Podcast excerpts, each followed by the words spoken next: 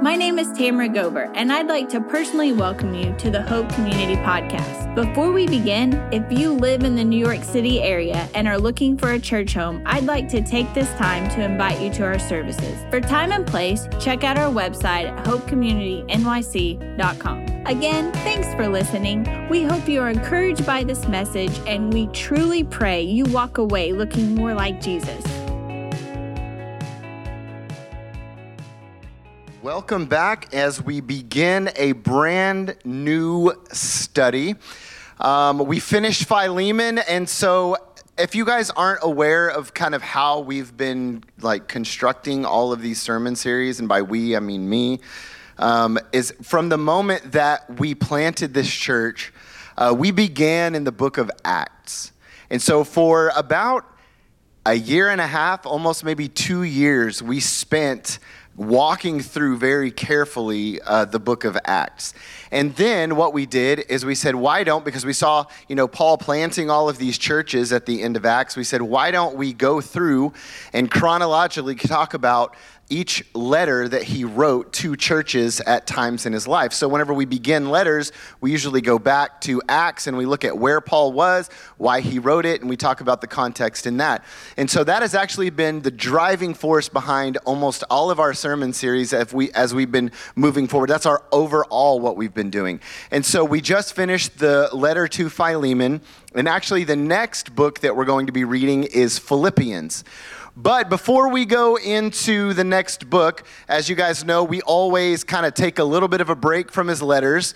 Um, I think that if we just continued and continued, we'd just be really heavy on that side of things. And there are there's lots more in the Bible that we need to talk about. And so, uh, you know, you'll notice that we take breaks every now and again. We did uh, Summer on the Mount uh, this past summer and talked about the Sermon on the Mount. And then um, after that, we did, uh, we did um, what's it called during Christmas? Advent during Christmas. Thank you, the word escaped me. We did Advent during Christmas, and then we jumped back in. So we went from uh, the book, we went to the book of Colossians, and we kind of went into Advent, then we kind of went to Philemon. Well, I decided, I was like, okay, I want to take another break from Paul's letters for a little bit before we go into Philippians. And I started to pray, like, God, wh- where, where should we go next? And it didn't take, it didn't, it wasn't like I heard from the Lord and he was like, you need to go to the Old Testament. I don't know what God sounds like, but, but I just felt in my spirit that we need to go OT all right? Um, it's been a minute since we've been in the Old Testament. We used to be in the Old Testament a lot whenever we had large group on Wednesday night. Um, we would go through it, and so we've been kind of missing that a little bit with our with our growth group format. And so, um, so I thought, let's go back to the Old Testament. Well, now, as you guys know, the Old Testament is huge. How many books are in the Old Testament? A thousand books. Thousand books in the Old Testament. Not quite. Does anybody know?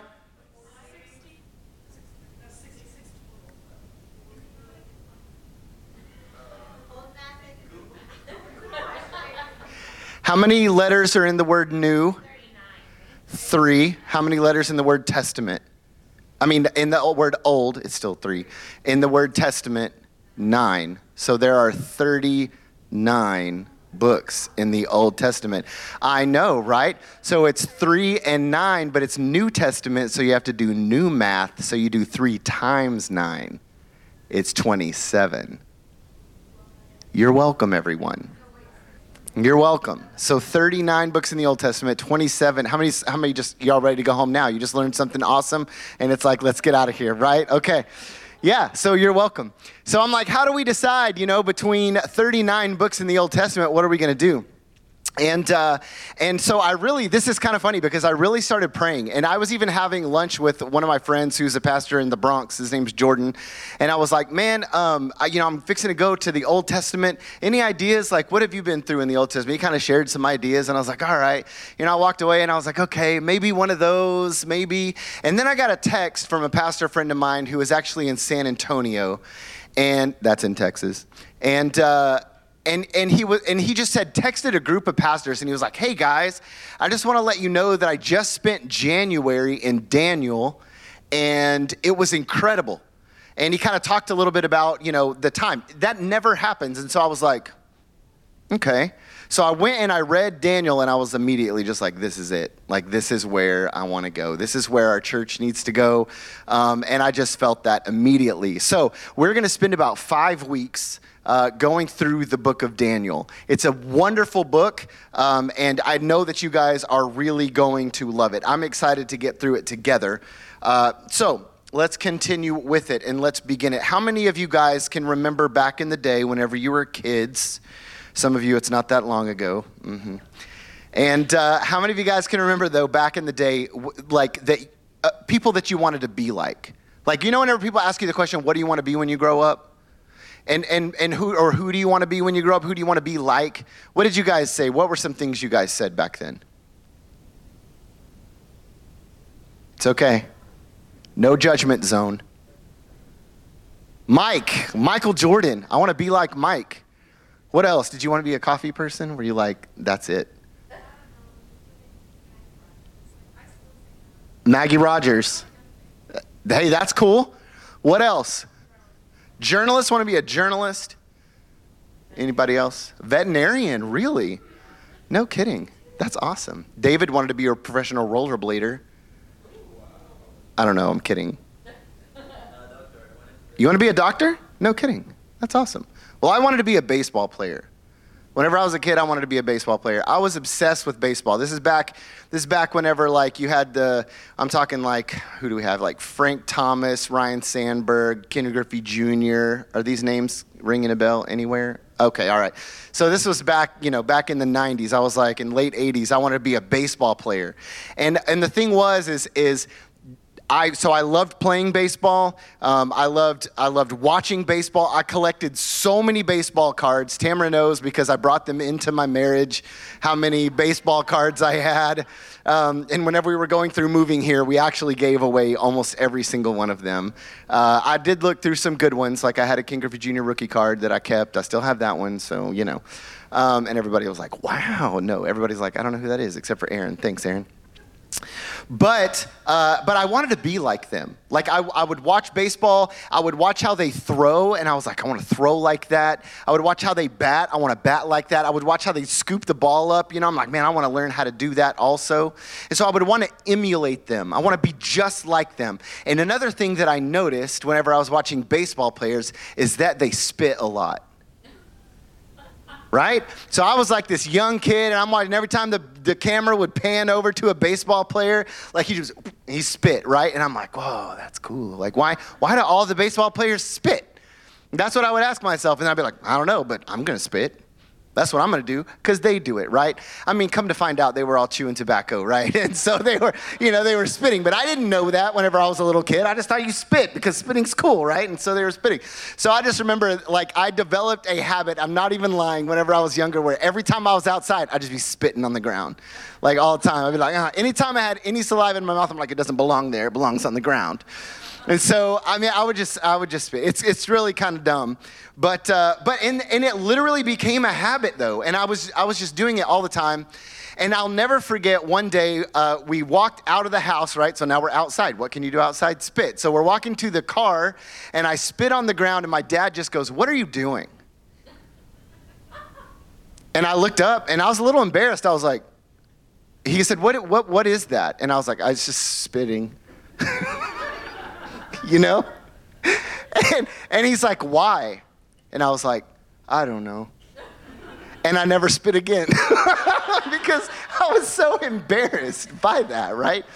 And, and so like, but we see these people and, and no matter how ridiculous they act, if they if they're that high up, like on our on our radar we're like man I'll, i want to emulate that like i want to be like that well whenever i finally you know gave my life to christ which was much later in high school you know, God started to change my heart on, on you know, because that's what He does.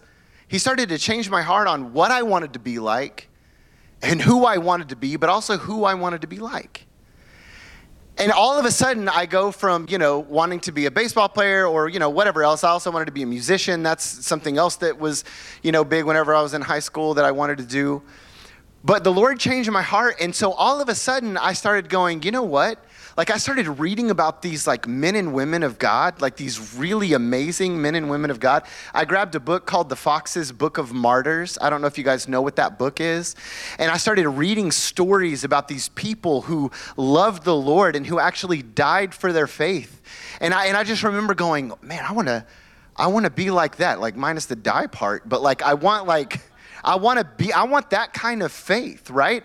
Like I would read in the scriptures and I would go, "Man, I want to be like these people. I'm reading these giants in the faith and you know you're reading through the new testament and, and, and like i said god god changed my heart and, and a couple of things that i noticed in scripture was number one god said i want you to go to his to his disciples. He said i want you to go and i want you to make disciples of all nations baptizing them in the name of the father the son and the holy spirit teaching them to obey the word of god and so I knew that in my heart, I was like, man, then that's what I want to do. Like, God placed that desire in my heart. And I said, I want to go and I want to share my faith. That's what I want to do.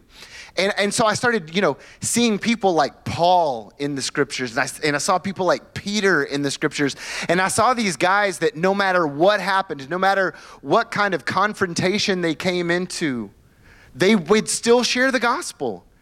I mean, they could be threatened to be beaten, and they were like, We're still gonna share. They could be thrown in jail, and they're like, We're still gonna share. And I looked at these guys in scripture, and I just remember everything in me was like, I wanna be like that. That's what I wanna be like. And then I would read in the Old Testament, you know, and you would look in the scriptures, and, and just like what um, Michelle read just a second ago out of First Peter, where it says, Be holy because I am holy. Like you read that, and I go, Yes, God, that's what I wanna be for you. I want to be holy. He's changing the desires that I have. God, I want to follow you. I want to be obedient to you. I want to be holy as you are holy. And so I start reading these men and women of the Bible who, who sought after the Lord, who had courage to seek after the Lord. You, you talk about Abraham, and you're like, man, I want to I want to be holy like Abraham sought to be holy. You look at these women in the Bible, Deborah, I was like, man, what a, per, what a woman of God. I want to be like that. Like you read these people and you're like, this is incredible. And one of those people who we're going to look at through this study is Daniel and a couple of friends that he had. And we're going to look at this, and I promise you, because you're going to read through Daniel, and it's going to be one of those things where you're like, everything in me wants to be like that. And guys, that's what I'm going to challenge us with as we go through this study. Is I want to look at the life of Daniel, I want to look at the life of his friends, and I want to I want us all to just challenge ourselves and just to say, I'm hoping that the Holy Spirit in each of our lives will go, be like this, be like this. And that's what we're going to talk about um, through these weeks that, uh, that we're coming up on. And so we're going to spend about five weeks there. So, what I want to do is get right into this. I'm hoping that this will make us better. I'm hoping that it will inspire us, make us better followers of Jesus, better people in general and also makes us inspirational to others. Isn't it amazing how Daniel's inspirational? Paul is inspirational. I wonder if we're inspirational to anyone. You ever thought about that before? I wonder if we're, I mean, who, who would look at our lives and go, I, that, that challenges me, inspires me, and I want to be like them? Is, are, you, are you one of those people? Well, let's dig right in, all right? We're going to look at uh, Daniel chapter 1, verse 1, and we're going to just kind of walk through chapter 1 uh, a little bit, verse by verse. And so, Let's read this together Daniel chapter 1, verse 1, and then we'll continue on, all right? So here's what it says Daniel 1 1. During the third year of King Jehoiakim, everyone say Jehoiakim. You got it? During the third year of King Jehoiakim's reign in Judah, King Nebuchadnezzar, everybody say Nebuchadnezzar, good, of Babylon, came to Jerusalem and besieged it. All right? Now, you know that we got to talk about some context before we get into stuff, right? So, how many of you guys were here for um, the Isaiah study that we did? Were you guys here for the Isaiah study? All right, off and on. Well, the thing about Isaiah, if you guys remember, it's a book of prophecy. And basically, Isaiah was the one who was like, hey, people of God over there in Judah, if you don't turn and if you don't turn back to the Lord, like you're not following him at all. So God told Isaiah, Go and tell them that if they do not turn back to me, that something is going to happen. Because the people of God were no longer being the people of God. And that wasn't going to happen on God's watch because he had too many plans for the people of God, one of those being the birth of the Messiah through them. And so God was going to turn their hearts back to him one way or the other. And so he basically said, Tell them that if they, if they repent and they turn to me, nothing's going to happen. But if they don't repent and turn to me, then I'm going to have to discipline them. And that discipline is going to look not so good. And so Isaiah started prophesying about all these things that were going to happen. And one of those things was is that Judah was going to be overthrown by a neighboring nation. So after the, we finished Isaiah, we were like, man, that's crazy. Like, and we knew that it was going to happen, but this is the beginning of it happening. So they didn't turn their hearts back to God. They decided to continue, and God relented. He waited. He was very, very patient. But now is the time where God is going to say, okay, enough is enough. And this is what happened in this moment. So they didn't listen. In Daniel 1 1, is the fruition of all that. King Jehoiakim, right? He's the, he's the king of Judah. You guys remember that the nation was separated into Israel and Judah. Israel was already attacked by Assyria, and they had already been, you know, displaced. And then next was Judah. So you've got Jehoiakim, who's the king of Judah. He's been there for three years. And then you've got Babylon, I'm pointing to it on a map in my brain right now. And then you've got Babylon, who uh, their king is Nebuchadnezzar II. That's actually who he is. And, uh, and basically, Nebuchadnezzar is like, hey, let's go after him. But do you know whose plan it really was the whole time? God's. It was God's plan the whole time. And so that's what's beginning here, all right? So Judah falls. Uh, in fact, here's what it says next that happens to them. Verse 2 The Lord gave him, Nebuchadnezzar, victory over King Jehoiakim of Judah. Isn't that so weird? The, the, the Jewish king, like the God of the Jews, gave favor to a Gentile king over the Jewish king so that he could get his people back. It was all part of that plan. The Lord gave him victory over King Jehoiakim of Judah and permitted him to take some of the sacred objects from the temple of God. So Nebuchadnezzar took them back to the land of Babylonia and placed them in the treasure house of his God. Now, here's something interesting. Nebuchadnezzar, can we just call him Neb? Let's call him Neb from here on out, okay? Neb was a spiritual man. All right? He was a spiritual man. It's not like he wasn't a spiritual man. He believed in and he worshiped gods. In fact, he worshiped many gods. But the Hebrew God was not one of them. And in fact, one of the reasons they took treasure from the temple and brought it back to the treasure house of their gods was because they believed in their hearts that their gods was superior to the Hebrew God, which is why they were even able to beat them in the first place. Back then, whenever they started attacking each other, it was, yes, are we greater than you? But more than that is, was, is our God greater than your God? And so they were convinced that their God was greater than the Hebrew God. And so they not only took people, but they took a bunch of things as well. And they just kind of brought that treasure back so to kind of rub it in their face, right? But so, like I mentioned, they also took some people as well. So, verse 3 through 5 says this Then the king ordered Ashpenaz, everyone say Ashpenaz. Good. The king ordered Ashpenaz, his chief of staff, to bring to the palace some of the young men of Judah's royal family and other noble families who had been brought to Babylon as captives. Here's what he said. He said, Select only, this is, this is uh, Nebuchadnezzar talking to Ashpenaz, select only strong, healthy, and good looking young men, he said. David, you'd be in trouble, man. If you were there, bro. It's just the truth, man. It's hard. It's tough. I know it's tough. But I mean, think about it. Strong, check. Healthy, check.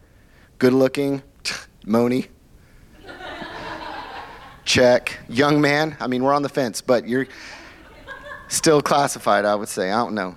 It says, make sure they are well versed in every branch of learning. He's like wanting the cream of the crop. He's wanting, he's wanting the highest. He said, make sure they're gifted with knowledge and good judgment. Make sure they're suited to serve in the royal palace. Train these young men in the language and literature of Babylon. The king assigned them a daily ration of food and wine from his own kitchens. They were to be trained for three years, and then they would enter the royal service. So, then enters our main characters of everything. Verse 6 Daniel, Hananiah, Mishael, and Azariah were four of the young men chosen, all from the tribe of Judah. So, these four young men, okay, these four young men were among the cream of the crop. You've got Daniel, awesome, we know that name. Hananiah, okay. Mishael, interesting. Azariah, all right. But here's a few important things, okay. At this moment, Daniel is guesstimated to be in the age range of 13 to 16 years old. That's interesting. 13 to 16 years old. How do we know? Because Daniel actually lived to see the end of Babylon's reign. And how long did Babylon reign for? Do you guys know how long they were captive in Babylon? 70 years. 70 years. Even longer.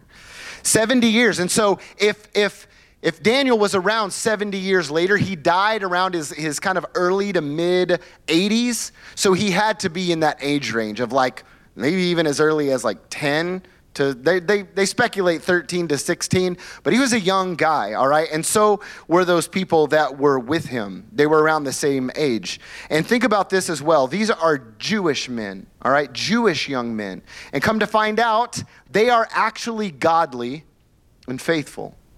It's interesting. Turns out that while the nation as a majority had turned away from god there were some in the younger generation that had started to kind of grow up in the Lord. And that's going to be important for later. But it's kind of cool that these guys were faithful young believers because their grandparents weren't. Like, where did this come from? And it's kind of cool because if you study the history, there was a little bit of a revival that kind of started in that younger generation, in the youth of that generation. And they're among that.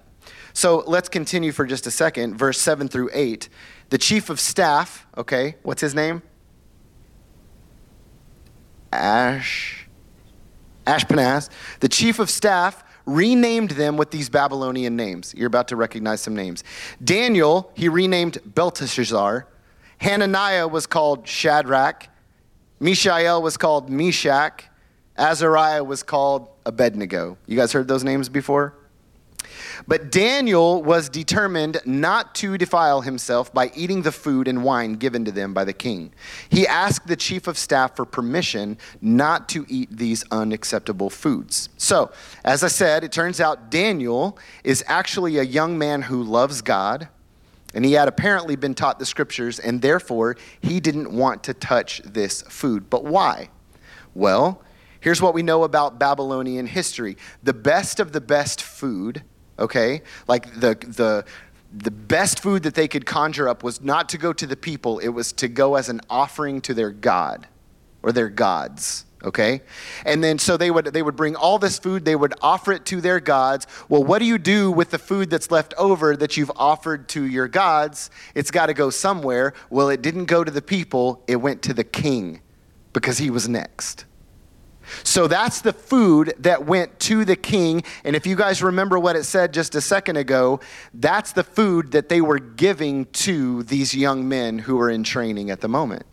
And so Daniel, who knows his scripture really, really well, and he knows that it's actually a sin and it doesn't honor God, God actually gave a law that said, do not eat any food that has been offered or sacrificed to idols. Daniel looks at this and he says, I cannot eat this. I cannot do this. I cannot drink this because it's unclean. It's been sacrificed. It has been offered to other gods. And here's what I love about this.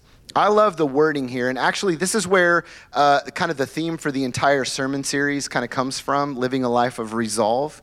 Uh, because verse 8 in the NLT says Daniel was determined not to defile himself. But here's what it says in the ESV Daniel resolved that he would not defile himself with the king's food. And I want to focus on that word resolved because that's the word that we're going to use throughout this entire sermon series is the word resolved. Living a life of resolve. So, that word resolve all right i love the translation of that word and i think it i think it does the original word better justice because here in the hebrew this word means to set one's heart or mind on to set one's heart or mind on meaning that it won't budge your heart will not budge like what you are what you believe is so strong that you will not budge on it that's what that word resolve means and you guys understand what it means to be set, right? I love that, it's, that that's the definition of it. How many of you guys have ever um, played with super glue before? Yeah, right? Or even just used it. Yeah. I mean, what's so wonderful about superglue? It's, it's quick setting, right? Like it sets so fast. And, and I remember being challenged as a kid before I knew what quick setting meant. that your friends are like, hey, just put a little drop on your thumb and then just kind of hold your fingers together for about five seconds. Have you ever tried that before? No? Maybe it's different between boys and girls. I don't know, but I, I did. and, but you know, like as soon as you don't even have to hold it there for five seconds, but as soon as you try to open your fingers, you're like, like it's set so incredibly fast. Like it will not move. It's immovable. You almost have to carve it, like you have to saw it out almost, right? Well, that's what that's kind of what he's saying about his heart is that Daniel's heart will not budge. It is concrete, it is solid, it is not going to move. It says that he was resolved that he would not defile himself. To be resolved means that your heart will not be moved about anything. Is there anything in your life that that would describe? I mean, let's think about that for a little bit. Daniel's heart and mind was resolved to honor the Lord. His mind was resolved on godliness. And the reason that we can be sure of this in this moment is because the gamble that he just took by asking the chief of the king's staff not to eat the king's food. You don't just approach someone like that. You do not just defy someone like that. When the king tells you something to do, if the chief of staff tells you to do it, it's just as good as the king telling you to do it.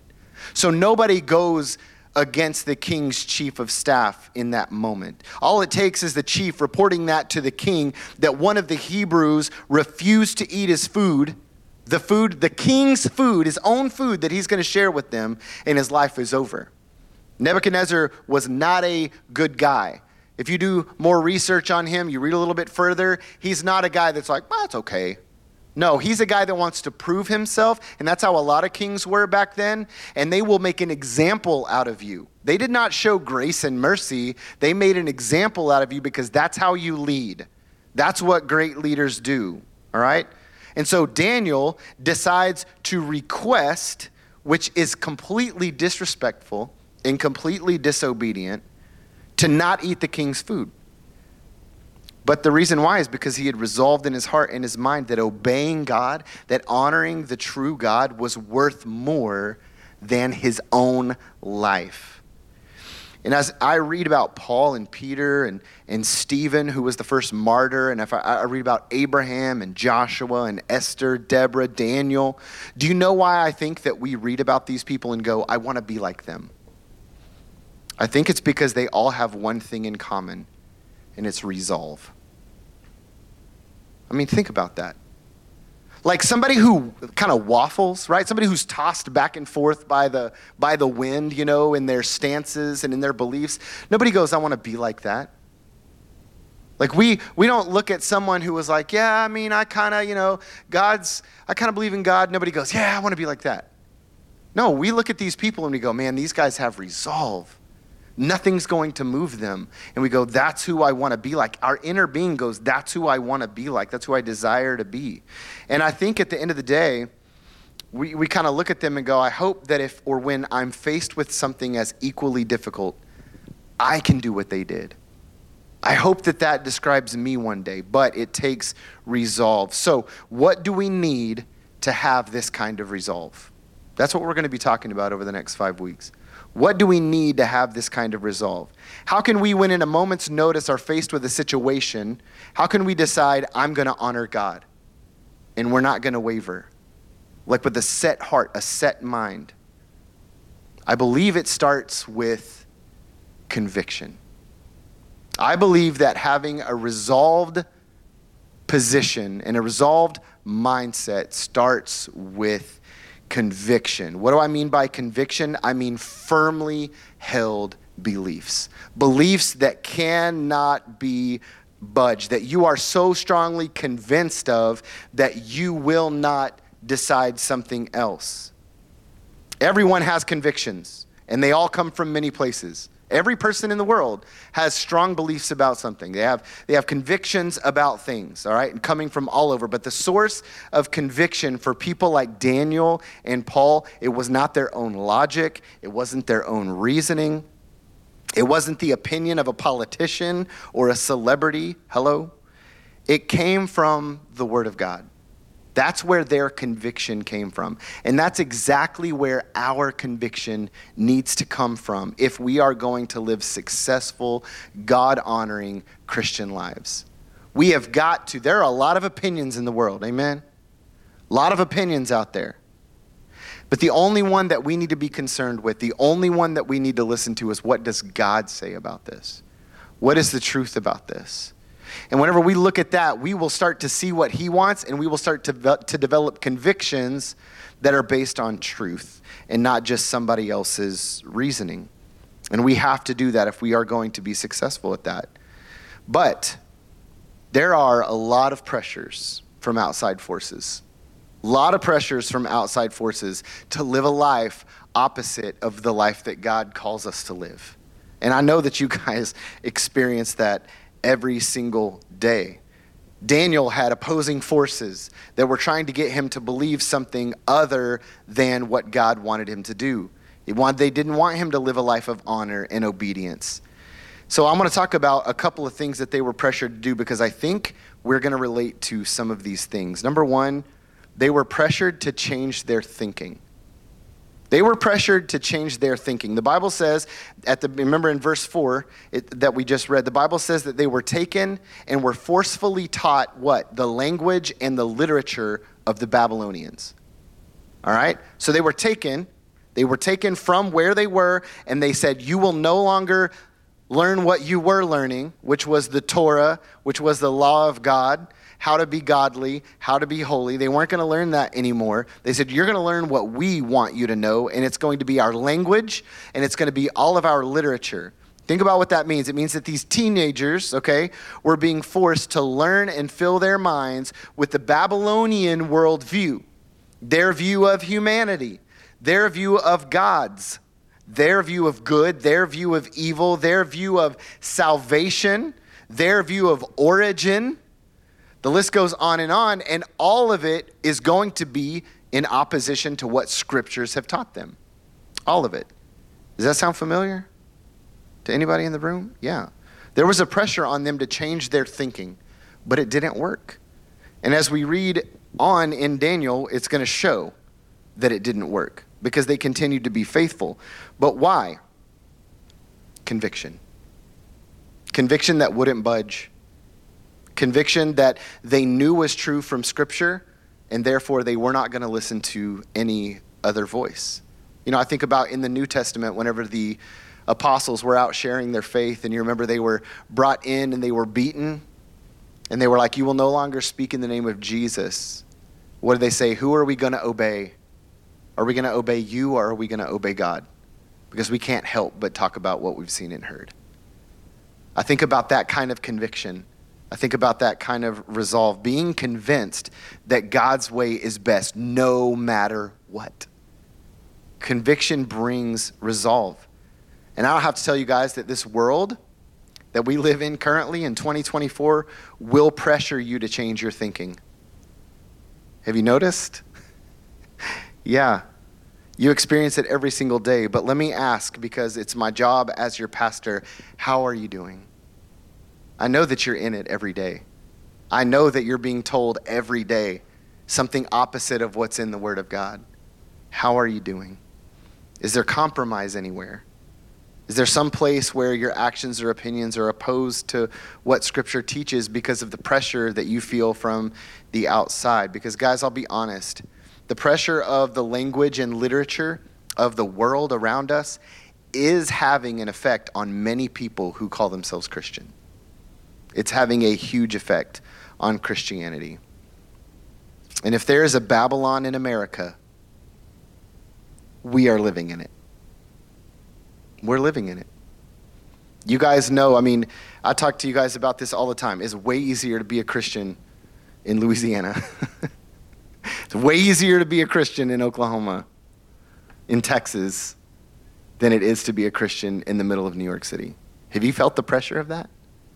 Have you felt the pressure of your thinking that comes from Scripture being in direct opposition, and I mean strong opposition, to the people around you, the people you work with, your neighbors, the people that you meet on a regular basis? Yeah, we can feel it for sure.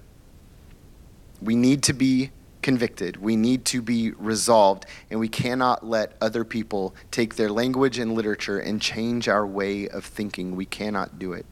And let me just let me just add this just for a second.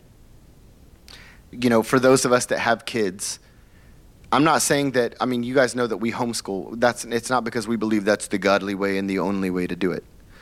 Um, but I am saying for our kids, we do need to somehow make sure that what they're being taught in school does not outweigh what they're being taught at home through the Word of God because they're not being taught the Word of God at home, or I mean at school. And so we've got to make sure that we are counterpunching basically what they're being taught in other places. We need to raise our kids up um, to be followers of God and giving, giving them that worldview. Um, another pressure that I feel like Daniel and the others were that, that they faced was to change their worship. This is so interesting. Verse 7 Did you know that Daniel's name meant Elohim is my judge? That's what the name Daniel means. Elohim is my judge. Elohim is one of the Hebrew names for God. His name was changed to Belteshazzar, and the name that he was forced to take when he arrived in Babylon, that name means may Bel protect his life. Bel is one of the gods of Babylon. And they changed his name to that. Hananiah do you know what that means? Yahweh is gracious. That's what Hananiah means. Yahweh is gracious. Yahweh is personal name of God of the Bible. Shadrach, which is what it was changed to, means Aku is exalted. One of their gods. Mishael means who is what Elohim is, while Meshach means who is what Aku is. Azariah means Yahweh is my helper, and Abednego means the servant of Nebo another Babylonian god. Why would they do that? Why would they change their name? Several reasons. Number one, because they wanted to remove religious influence of their God and replace it with influence of the Babylonian gods. That's one reason. Number two, they wanted them to eventually forget their God and change their worship. We know, however, that it didn't work. These men never forgot the truth. And guys, it's the same thing. This relates so well to us because it's the same thing that we see in our country. They may not force us to change our names, like Eli's name is Elijah, right? Which means Yahweh is my God. Nobody's forcing him to change his name to be like, there is no God. Nobody's doing that. But, guys, what we are seeing and what we have watched over the last several decades is people of a different faith successfully begin removing God from schools and other public places. And you're like, what do you mean of different faith? What faith? The faith of no faith. I call that a faith. And they start to do that, and they have successfully changed worship for. Have you thought about this? They successfully changed worship for a large majority of our country. They have done that. They've done very well. They didn't remove worship, they just changed it. And I say a different faith because everybody worships and has some sort of faith. Faith from believing that God is there to faith in believing that He isn't there, but both are faiths. Because it does, I actually think it takes more faith to believe that God doesn't exist because I think it's very apparent and obvious whenever we just look around us and we look at the intricacy of, of humanity and we look at all the historical stuff that, that we see throughout Scripture. I actually think it takes a lot of faith not to believe in God, but there are people that have that faith and they got into our country and the DNA of, of who we used to be, and they said, we, we are going to change the faith of our country, and it's happened. It's happened, and we, and we can see that it's happened. And so I want to ask, how are you doing? Are you allowing what you are in to change your worship, to change your faith? Is God central in your life? And then finally, we already looked at the pressure on them to change their way of living. Um, you know, because they refused in that moment to disobey what God had asked them uh, of them by eating the food that had been offered to idols. They wanted to change their way of living. And guys, this world is going to put pressure on you to change the way that you live. Whenever you read in Scripture and you're like, God wants me to be like this, and then you play that out in your real life, people are going to go, don't be like that. Don't be like that. Be different. They're going to want they're going to want you to compromise your convictions, to blur the lines. They're going to say things like it's not that big of a deal. We already got our flesh working against us saying it's not that big of a deal. But we've got also the world around us saying it's not that big of a deal. I had a student in youth ministry um, who was a really good athlete, all right? And he was, he, uh, was a really good baseball player. And he tried out for this really elite baseball team that only like the best of the best make. And he actually ended up making that team. And whenever they've got their schedule, what they saw was that a lot of their games were played on Sunday. But you see, this student had already had the conviction that Sunday was set aside for church. That was the Lord's day. That's the day that I'm, I'm going to church. I'm going to see the family. I'm going to see these people that I do life with. I'm going to be encouraged. I'm going to grow in my faith. And I even say that right now amidst a world that really doesn't see things that way anymore. That Sunday is, yeah, I can make it to church. If I can make it to church, if I don't make it to church, it's not really that big of a deal. Like we have that kind of around us. But, but this teenager said, he was faced with this decision. And you know what he decided? Oh, even though all the people around him were like, it's not that big of a deal, he decided, I'm not going to play on the baseball team because I'm not going to put that as a priority over church. And and well, I would love to have said that, you know, he stood his ground and then people were like, okay, yeah, then we won't have baseball games on Sunday. We're going to have, no, he got cut from the team. You're not that big of a deal, kid. You're going to put God over baseball, then you're out. And so he didn't make it. Like he ended up not playing for that team. And I'm sure that, you know, it hurt whatever plans he had for the future or, or you know, whatever in baseball. But Here's something that's amazing. A couple of years later, there were some other kids in the youth group that were coming up and they started to become like major leaders in the youth group. I mean, like kids that you're just like, man, these guys love the Lord. I mean, they were sharing their faith, they were awesome. And one of them shared his testimony, and his testimony began whenever he said, Actually, I've never told this person this, but whenever so and so chose church over baseball, that changed everything for me. And that kid's a youth pastor now. And so we may, we may be forced with some of these decisions, but if we choose what we are convicted about and what the Lord has shown us through His Word, we will be blessed by it. It, it will work out for us better than if we didn't choose Him. 100% money back guarantee on that. All right? Like, I promise you that that's the truth. And, and some may think it's a small thing, just like for Daniel. Some may have gone, oh, it's not that big of a deal. Just eat it, man, right? But here's what I've learned our obedience in the small challenges prepare us for bigger challenges to come. Prepares us for bigger challenges to come. Jesus said this very thing in Luke 16. Look what it says. One who is one who is faithful in a very little is also faithful in much. And one who is dishonest in a very little is also dishonest in much. Let's read what happened because Daniel and, and Hananiah, Mishael, and Azariah, we can call them Shadrach, Meshach, and Abednego, but I really don't like calling them that because that's not their God given names. Yet it's the people that we always refer to them as, and what we're doing is we're removing their God given names whenever we call them that. So I would rather call them Hananiah. What is it? I know you guys are like, man, I've been memorizing Shadrach, Meshach, and Abednego since I was five. How am I supposed to remember these names now?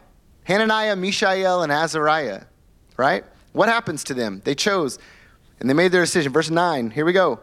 Now God had given the chief of staff, Ashpenaz, both respect and affection for Daniel. Wow. But he responded, Ashpenaz still said, I'm afraid of my lord the king, old Neb, who has ordered that you eat this food and wine. If you become pale and thin compared to the other youths your age, I am afraid the king will have me beheaded. So he's like, man, if you don't eat good, then you're going to look it. And if you don't look it, then they're going to ask questions, and I'm going to be the one that dies. So Daniel spoke with the attendant, all right? So he's like, like the chief of staff, his attendant, who had been appointed by the chief of staff to look after Daniel, Hananiah, Mishael, and Azariah. Said this Please test us for 10 days on a diet of vegetables and water. Daniel said. And at the end of the 10 days, see how we look compared to other young men who are eating the king's food. You know what he's basically saying? God didn't tell us to eat like this because we would get small and shriveled and die. Like, God knows what he's talking about. That's the faith that they have in this. All right. So he's like, go ahead, test us for 10 days. See how we look compared to everybody else that's eating the king's food. Then make your decision in light of what you see. And the attendant agreed. He's like, all right, I'll do it. And he tested them for 10 days. At the end of the 10 days, Daniel and his three friends looked healthier and better nourished than the young men who had been eating the food assigned by the king. Go figure.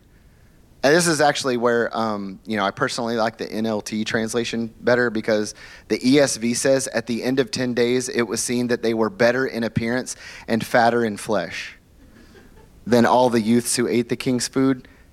I mean, I personally prefer people to see me as healthier and better nourished. Okay, so that's what I want you to call me.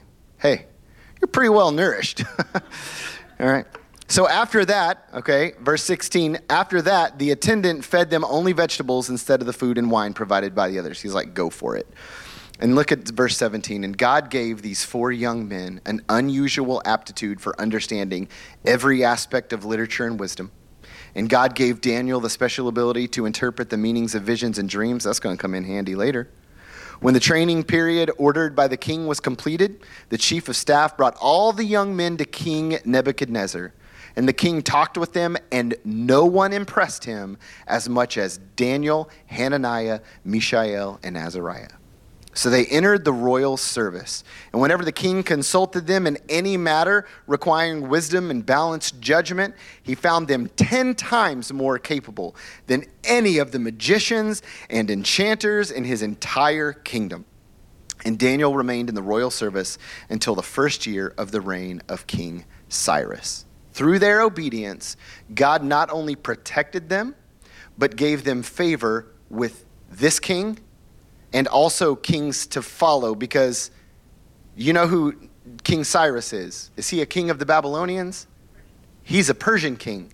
He's the first Persian king. And who's he what's he responsible for? Getting back, getting Judah back to their land.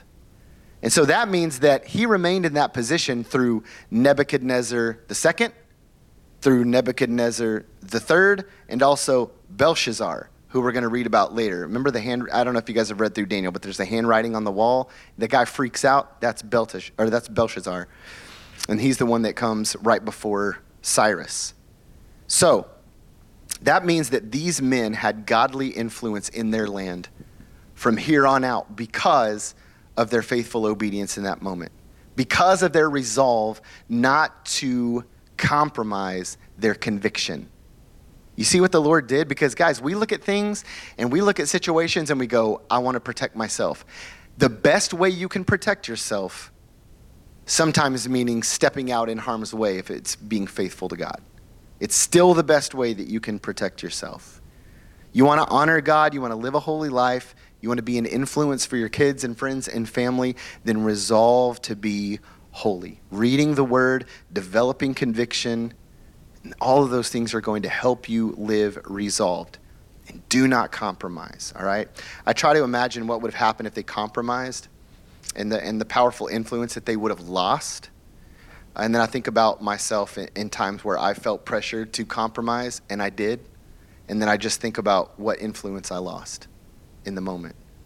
I don't want to do that. I don't want to be like that. You want to know who I want to be like? I want to be like a baseball player. I don't want to be like any celebrity. I don't want to be like any singer. I don't want to be like any politician. I want to be like this group of teenagers. Thank you for listening. For more information about our church, please visit our website at hopecommunitynyc.com.